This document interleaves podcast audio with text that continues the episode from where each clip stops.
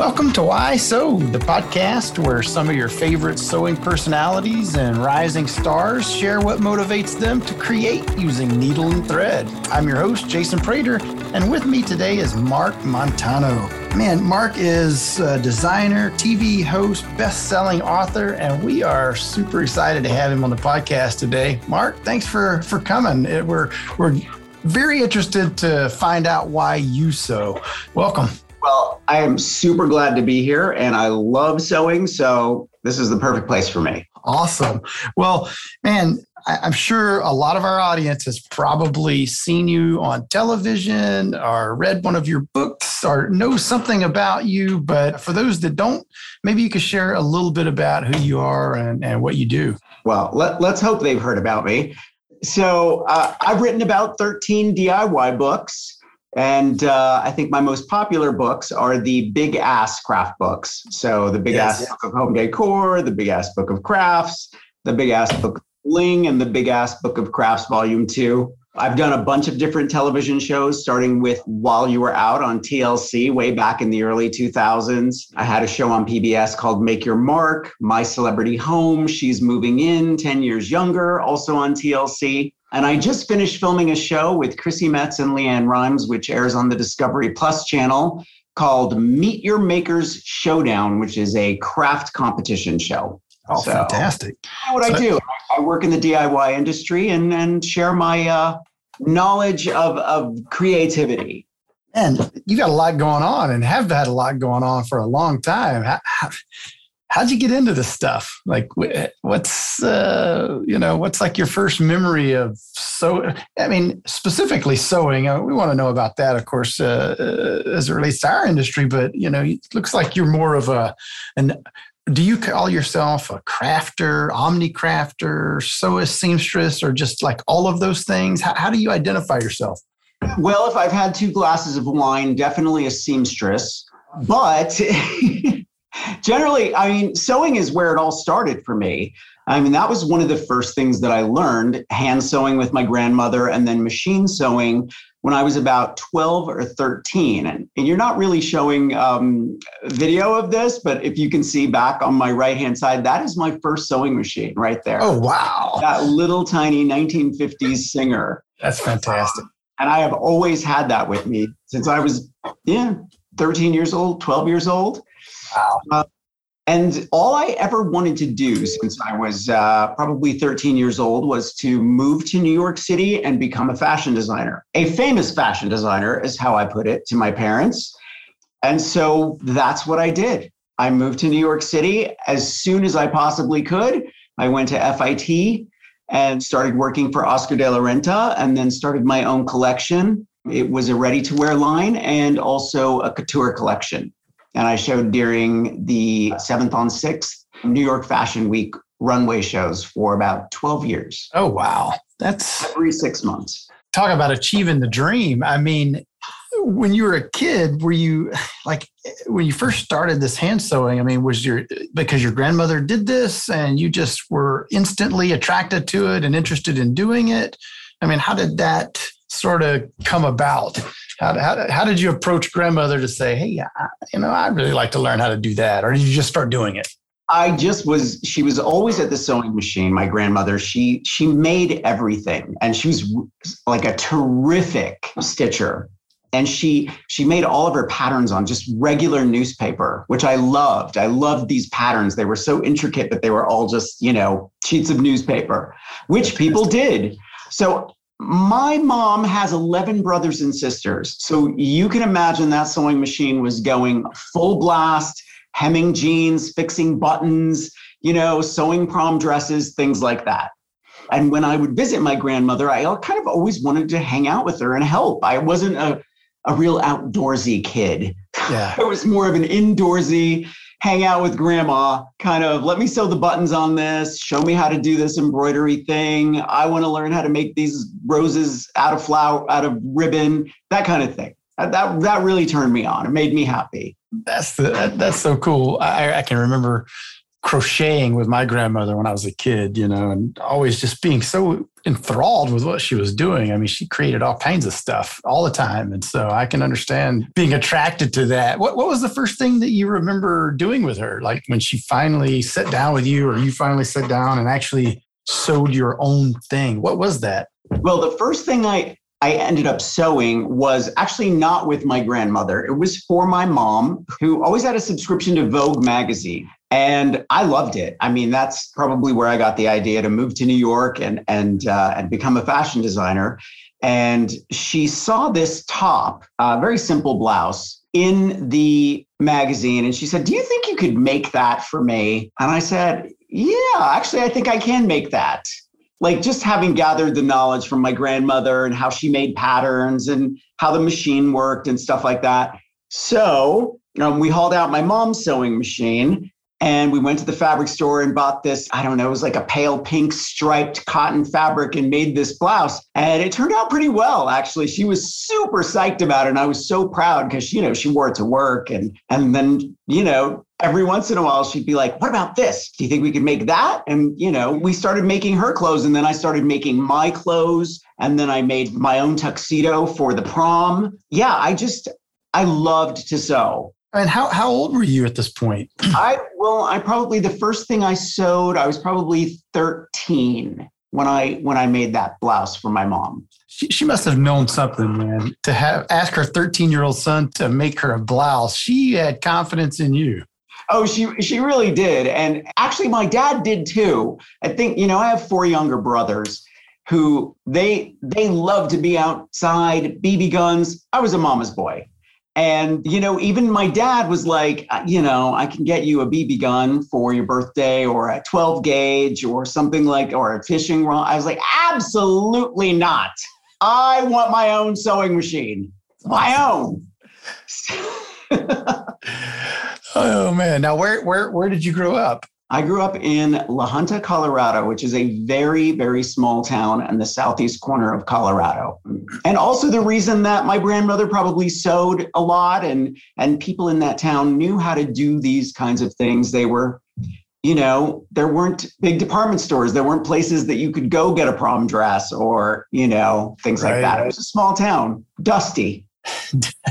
now, obviously, um, as a young as a young boy or teenage boy, I guess at this point, sewing. Did you have any friends that enjoyed sewing, whether male, female, whatever? Did you hang out with a crowd that was into this? You're gonna you're gonna laugh, but I am actually still friends with the uh, girls that I was in home ec class with. I was a, a really crappy cook like I couldn't make a pie to save my life, but I could sew. And my friend Melva always helped me with the cooking, and I always helped her with the sewing. And she's we're still friends, and she's an amazing quilter. That's awesome. So, so yeah, I'm actually I'm friends with people who you know sewed and and my high school teachers asked me all the time to fix their skirt or hem something or something like that i was like it was a great business i realized you know i could make money doing this Wow. So, you know, I always wonder the technical aspect. I mean, obviously, you went on to Fashion Institute and, and all of these things, but did you, I mean, you had skills already. I mean, were these skills taught to you uh, specifically by anyone? I mean, or just were you 100% self taught through all of this in terms of real sewing skill? Uh, how, how, did you pick up that stuff? I mean, it just come natural? I mean, well, I I was self-taught. I also, um, I think I had a pretty decent eye for kind of looking at vintage clothing and seeing how it was made. Um, my mom was a pretty stylish woman, and you know, I looked at how things were flatlined and lined, and you know, I learned about interfacing. And then I had this book. I think it was by Better Homes and Gardens. It was uh, it was the complete sewing book, and it it had it illustrated step by step of how to do everything, like you know, put in a flat front zipper, put in an invisible zipper, use an invisible zipper foot, you know, how to cut things on the bias. And I just, I, I think I even still have this book I, because I'm kind of a pack rat. I hold things with me like everywhere I go. And it's such a great reference book. And I learned so much for, from it. And even to this day, if I'm like, ah, I kind of forgot how to do that, you know, I I can wow. usually find it in this book. That's cool. So, what are your favorite things to sew? I mean, obviously, clothing sounds like it's got to be at the top of the list, but is is that for sure your favorite thing to sew? Gosh, that's tough because I think sitting at the sewing machine for anyone who likes to sew is it can be meditative. It, it gives you a nice sense of accomplishment, and and when you're done with the project, whatever it is, a picnic blanket, a new a new button down shirt, some drapes, pillows for your bed, you know, whatever I think the original question is Do I have a favorite thing to sew? So, no, I do not. Fair it's, enough. It's about being in, in front of the machine and, and, and, you know, working with the machine and hearing that rhythm and, you know, manipulating things and you know, all that. It's, it's just, it's a blast. Yeah, I, I love that answer. It's clear that you enjoy what you do. So, you know, so you went to college, you got out and and went and did exactly what you said you wanted to do, moved to New York and and became a fashion designer. How did you go from from that to writing books and, you know, hosting television shows and you know, becoming this personality, this person, this known person in the sewing and crafting industry? So when I first started my clothing line, I opened a store in the East Village in New York City, and the East Village was just about to blow up in popularity. And I got a lot of TV coverage because of that. People would come and interview designers. A lot of young designers started off in the East Village in New York City in the mid 80s, mid to late 80s. And uh, you didn't start in the mid to late 80s. I did, yeah. Yeah, the late I I There's no way you're that old. Yeah. Yeah. I went to FIT. I started at FIT in 1985. So, yeah, late 80s, I guess, early 90s, lots of television coverage, Elsa Klensch on CNN and, you know, a bunch of different things. And then, you know, I made a lot, lots of friends in the, in the magazine industry. Uh, so my clothes were being used in Vogue and Harper's Bazaar, and they were being, you know, used in editorial shoots all over, paper magazine, interview magazine. It was great. It was fantastic. My dream was coming true. But after having the boutique for about 17 years and the you know constant grind for lack of a better word of putting out a 36 to 50 piece collection every 6 months showing it during you know fashion week going into production and then doing it all over again it it kind of lost the uh, the glitter. It lost the shine. And i realized that I also felt very limited by just using fabric in my creativity. And I wanted to do other things. I wanted to cover lampshades and sew bedding and you know make sculpture and do beadwork and all the things that I loved doing as a kid, like all these different kinds of things. So yeah, I got asked to audition for a show called While You Were Out on TLC. And I thought, eh, why not? This will be fun. I went to the audition, I got the part and my life took a left turn. That's awesome. I, I, do remember that show somewhat. So on that show, what what role did you play in that show? I was a designer, and uh, I did. We we it was a home decor makeover show, which we transformed a room in someone's house in two days. And because I knew how to sew, and I knew you know some carpentry from my grandfather, and all these things, and you know, I thought I can do this and and I did, and it was it was really fun. It was a great way to kind of just go nuts in somebody else's house and try everything that I ever wanted to try in someone else's home. And some rooms were a hit, and some rooms were not a hit. But what what I was told early on in my television career is that TV is not about creating a beautiful, perfect beige room. TV is about entertainment and entertaining people. And it's okay if people come in the house and say, Oh my God, what did you do? Because that's entertainment and that's what television is about. Indeed, indeed. That's that's too cool. So you go from from that show to another show and you decide you really kind of like this. At what point are you starting to write books and how does that come into play? Well, that was also uh, kind of an accident. I'd had a lot of ideas well, one of one of the editors that I, will I'll back up a smidge. One of the editors at Cosmopolitan magazine, my friend Atoosa Rubenstein, called me one day and she said, "Hey, I uh, I'm starting a new magazine called Cosmo Girl, It's Cosmopolitan Magazine for teen girls. And I want you to do a room makeover article every month in the magazine. Would you be interested? So I did. And after the first year of publishing that article, I turned it into a book, my first book, which is called Super Sweet The Ultimate Bedroom Makeover Guide for Teen Girls. And uh, and from then I just kept writing books, and because I had so many different ideas from while you were out, and just everything that I'd done over the years, I thought, why don't I write another book, just a big craft book, how to make pillows, how to build basic furniture, how to make over thrift store frames, whatever it is. And so I created this big ass book of crafts, and that's how it started.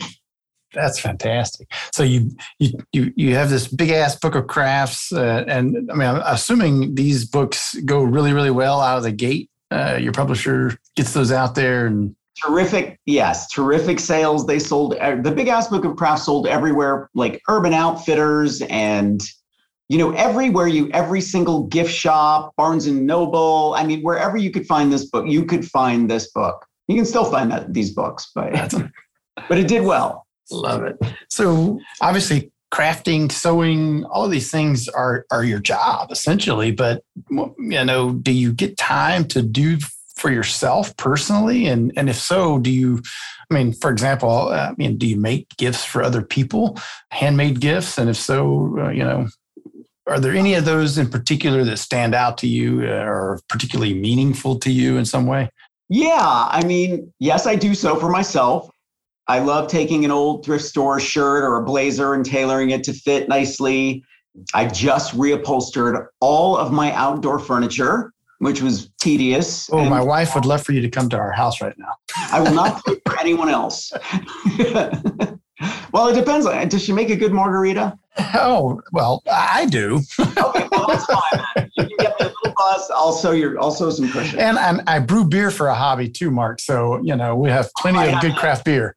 I'm in. but yes, I, I do like to sew things as gifts for people. And I think the uh, one of the, the coolest things I ever made was for a friend's birthday. And it was a big birthday. And I took a photo, I don't know, I transferred on white cotton all of his childhood photos. Oh, wow. And then I turned those each of those photos into a patch and I made this pair of pajamas and I covered the pajamas in like basically his life story. What? It was a really fun, fun gift. That was a super thoughtful gift too. I mean, I always love those stories, and you know, I, I imagine I can only imagine his his reaction to that. And it's one of those things where, you know, that's why people sew. That's why people craft is for that right there. Whatever his reaction was, it had to be satisfying to you know. Oh yeah. I think I think he really loved those pajamas. Yeah. I think he's probably still wearing them. to work. in, in 2022, why not, right? That's true. along the way uh, on your sewing slash crafting journey have there been any any people in particular sewists or other makers that have helped you along or um, you know somehow inspired you to do what you do that are you know particularly meaningful to you? Well as a fashion designer in new york city i mean i i got to meet people that i'd idolized forever you know, really amazing, amazing designers like Alexander McQueen and John Galliano and all of these amazing couturiers that I had just, you know, idolized forever. So these these people were always an influence for me and and always, you know, I don't know, uh, pushed me to be better, to do more. But but now in the craft industry, I mean, there's a couple of people who work with with fabric and fiber that I really, really love. There's an artist named Julie Collings who I think is amazing. And this woman named Ro Bruhn, who's from Australia, who just, she's a textile artist. And I just love their work. I mean, I just fan guy over them all the time. Well, you know, I try not to be creepy, but they're amazing. So, yeah, there are lots of people in the industry that I really love. It's a it's it's a great industry for sure, full of a lot of people that that love to share and help and do for others. One of the things that that I really love about it it's one of those places that's not cutthroat, even between competitors, you know, so often where people are just very helpful and pulling other people along and sharing information. And uh, so, yeah, I, I love to hear you comment on a couple of those people. So, is there something in, in sewing that you haven't done that is like on your sewing bucket list? Some type of technique or or something that you want to try out you haven't had a chance to do yet? Yeah, I I actually want to learn how to do serious upholstery. And I feel like I have all of the of the knowledge that I need. It's just not organized enough in my head to actually tackle something like a sofa or you know, I can do a slipcover no problem. but I want to I want to be that guy who's like takes the entire thing apart, rips it down to the to the to the batting and the foam and you know, and then just goes in with it, you know, the beautiful handmade piping and the, you know, I, I want to do that. I think. you need to you need to find somebody that does that kind of stuff, right? Well, that's all you probably don't because you can just look at it and figure out how to take it apart and redo it. But yeah, upholstering is tough stuff, isn't it? It is, but it is such an art form, and I think it's an art form that we're losing, yeah. like many art forms. Yeah. So yeah, there is one guy who who reupholstered my sofa not long ago, and I, I, I think I'm about to offer him a free internship with me. I love it. you get like, to have me as your intern. I know you don't know me, but I want to hang out with you all day and sew for free and learn how to do this stuff. I love it. Yeah. It, what you said there is so true, though. I, I, think it's part of our culture, though. Everything is throwaway now, right? My wife and I have had a couple pieces of furniture that we've had for 20 plus years and have had recovered numerous times actually. We have a, this rocking chair that's it's this just plush, really nice chair with rockers on it and she just loves this thing. And you know, a couple different times decorating and it's really good quality furniture. But you know, the fabric doesn't look good when you redecorate the rest of the room. So she's had it recovered instead of getting rid of it and buying something new. Same way with this big, huge storage ottoman. We've done the same thing. And a, a lady that lives in our neighborhood does this stuff in her garage and just does a fantastic job. But it is something that most people, when we've told, hey, we've had that recovered, they're like, really you recovered this chair in your house like yeah why not it's a great chair why wouldn't we exactly and it's recycling, which is better, you know, for the environment. Exactly. Exactly. The bones of those things don't go bad, right? No, they really uh, don't. I love that. What a cool thing. Yeah? Uh, you're the first person uh, in probably 15 of my uh, podcast interviews so far that has said they want to learn to upholster. It's always, well, I haven't tried quilting yet, or I haven't tried, you know, machine embroidery or you know, something, some something uh, upholstery. That's cool. I love it. Fantastic. So, what are you working on right now? What are you sewing right now? Right now, I, well, like I said, I just finished all of my outdoor furniture. So I'm now waterproofing the fabrics that may not last through the summer and spraying on some UV protection. I'm in the middle of that. Uh, I just bought a new house, which is four times the size of my other house. So there is a lot going on here. I have bolts and bolts of fabric ready for drapes and duvet covers and I love covering lampshades. Uh, and I will find the nuttiest fabric and just recover a lampshade, whether it's a wire base or a drum shade, I don't care. So I'm in the middle of all that. You can't ask me what I'm in the middle of because it's a lot all the time. A new house is like a blank slate, man. You got lots to work on. Oh my, it's so exciting. This is I think they're going to just bury me in this house. There's a there's a little closet in the storage room back here. I'm like, turn me into ashes, put me in a can, stick me in the storage room. I'll be I'll be fine. Now, is this uh, is this in New York or have you relocated yourself? I have relocated myself, but I'm not telling anyone where I live. I don't blame you. I don't blame you. Oh, uh, yeah, it's it's a little nutty. After having been on television for a for a long time, you don't want uh. some stranger bringing doorbell, which has happened. I bet. I bet. So all of your career mostly has been in New York City, I suppose. Or did you did you have to move to LA when you're on TV, or did you? I did. I did move to LA, and I didn't plan on staying there while I was filming, uh, while you were out, TLC called and said, Hey, we want to give you your own show. And I was like, Oh, that's amazing. And they're like, Oh, it's films in LA and you have to leave on Tuesday. And I was like, What? And I didn't, I did, it didn't register. So I hung up the phone and then I got a call back a few minutes later and they're like, Did you hear what we just said? giving you your own show. It films in LA.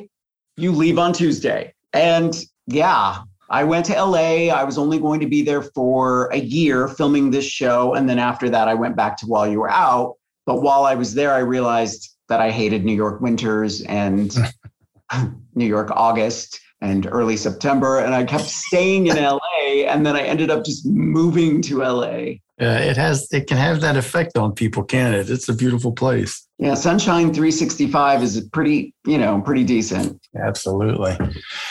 So, in, in your sewing, what are some tools or gadgets or even techniques that are just must haves for you, things that you just can't do without when you sit at that sewing machine? What else do you have to have that makes your life better? Excellent thread is, is, I mean, if you don't have a good thread, forget it. Don't even, just don't even try it.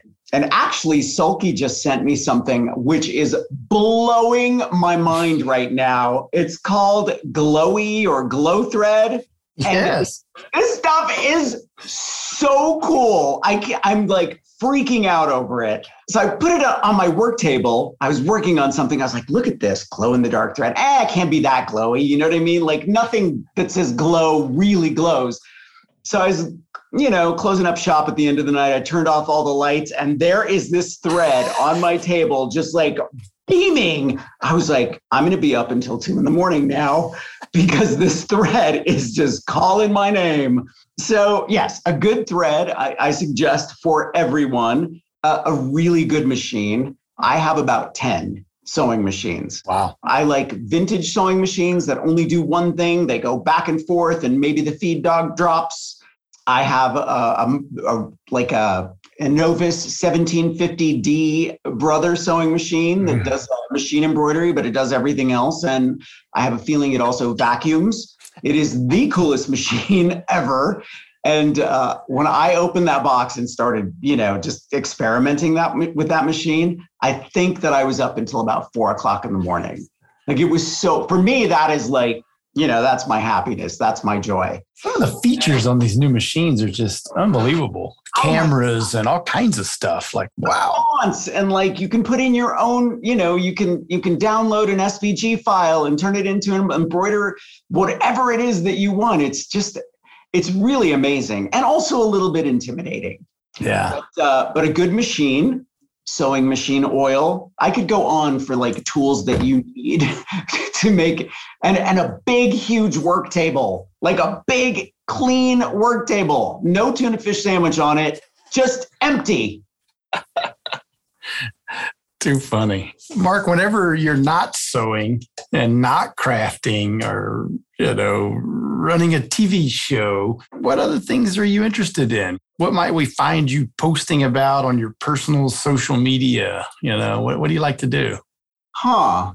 I kind of am a bit of a MacGyver in the in the crafting thing, and I'm really, really interested in upcycling and recycling. So I find myself a, uh, a lot figuring out different ways to utilize things that we might throw away plastic lids and tin cans and old magazines and and how we can incorporate them into our creative lives and the thing about sewing is i actually really love sewing paper uh, i don't know mm-hmm. why i always have ever since i was a kid we had this sort of junky sewing machine my mom's like i think we're going to get rid of this. And I'm like, no, I'm, I'm going to use this for other stuff.